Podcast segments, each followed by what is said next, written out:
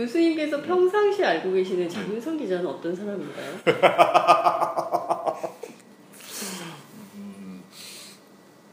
참 그런 것까지 해야 되구나. 어,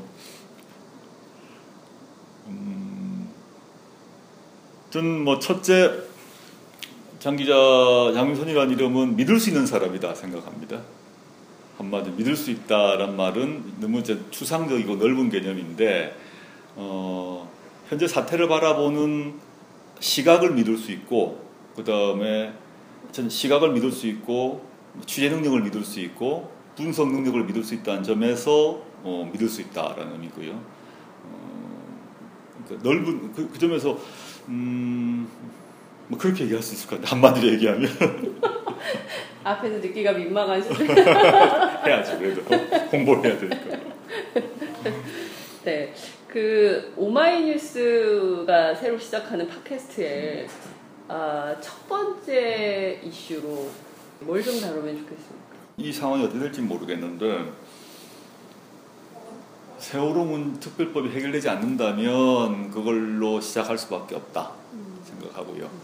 교수님 굉장히 그 어, 군대 보낸 아들들이 그 참으면 윤, 윤일병, 못 참으면 임병장 음. 이렇게 돼 있고 네, 네.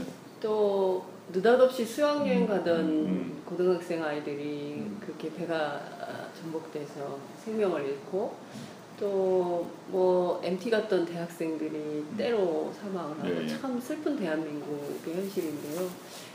이 매체를 통해서 뭔가 새로운 내용도 중요하지만 어떤 진실을 좀 얘기를 밝혀야 된다고 생각하십니까? 음 글쎄요 지금 아까 뭐 했, 어, 말씀하셨던 약간- 사건 자체와 연결시킬 수밖에 없는 것 같긴 한데 음 저는 이제 각각 사건들 그 말했던 세월호건 윤일병 사 군대 구타건 또는 뭐 MT가 죽은 거든 뿌리는 다 하나일 수밖에 없기 때문에 각각 사건들의 그 뿌리에는 뭐가 있다라는 것을 밝혀준 작업을 했으면 좋겠고요.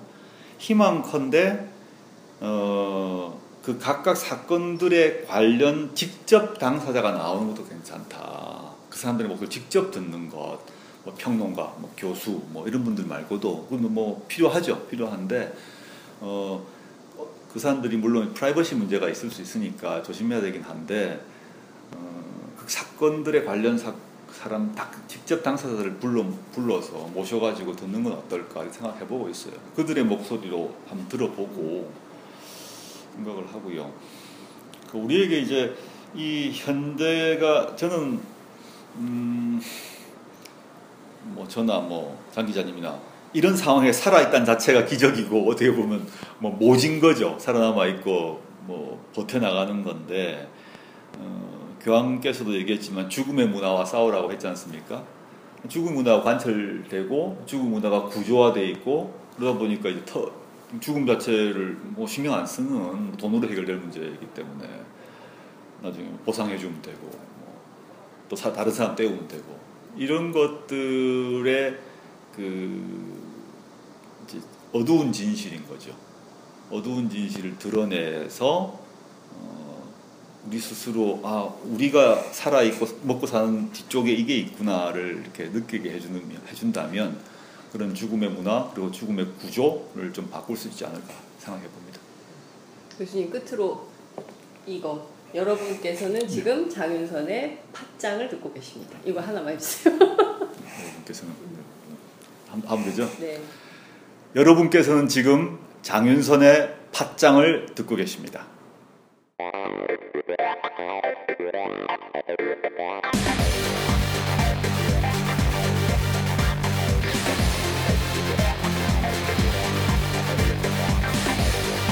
정보가 있는 시사 토크쇼 장윤선의 팟짱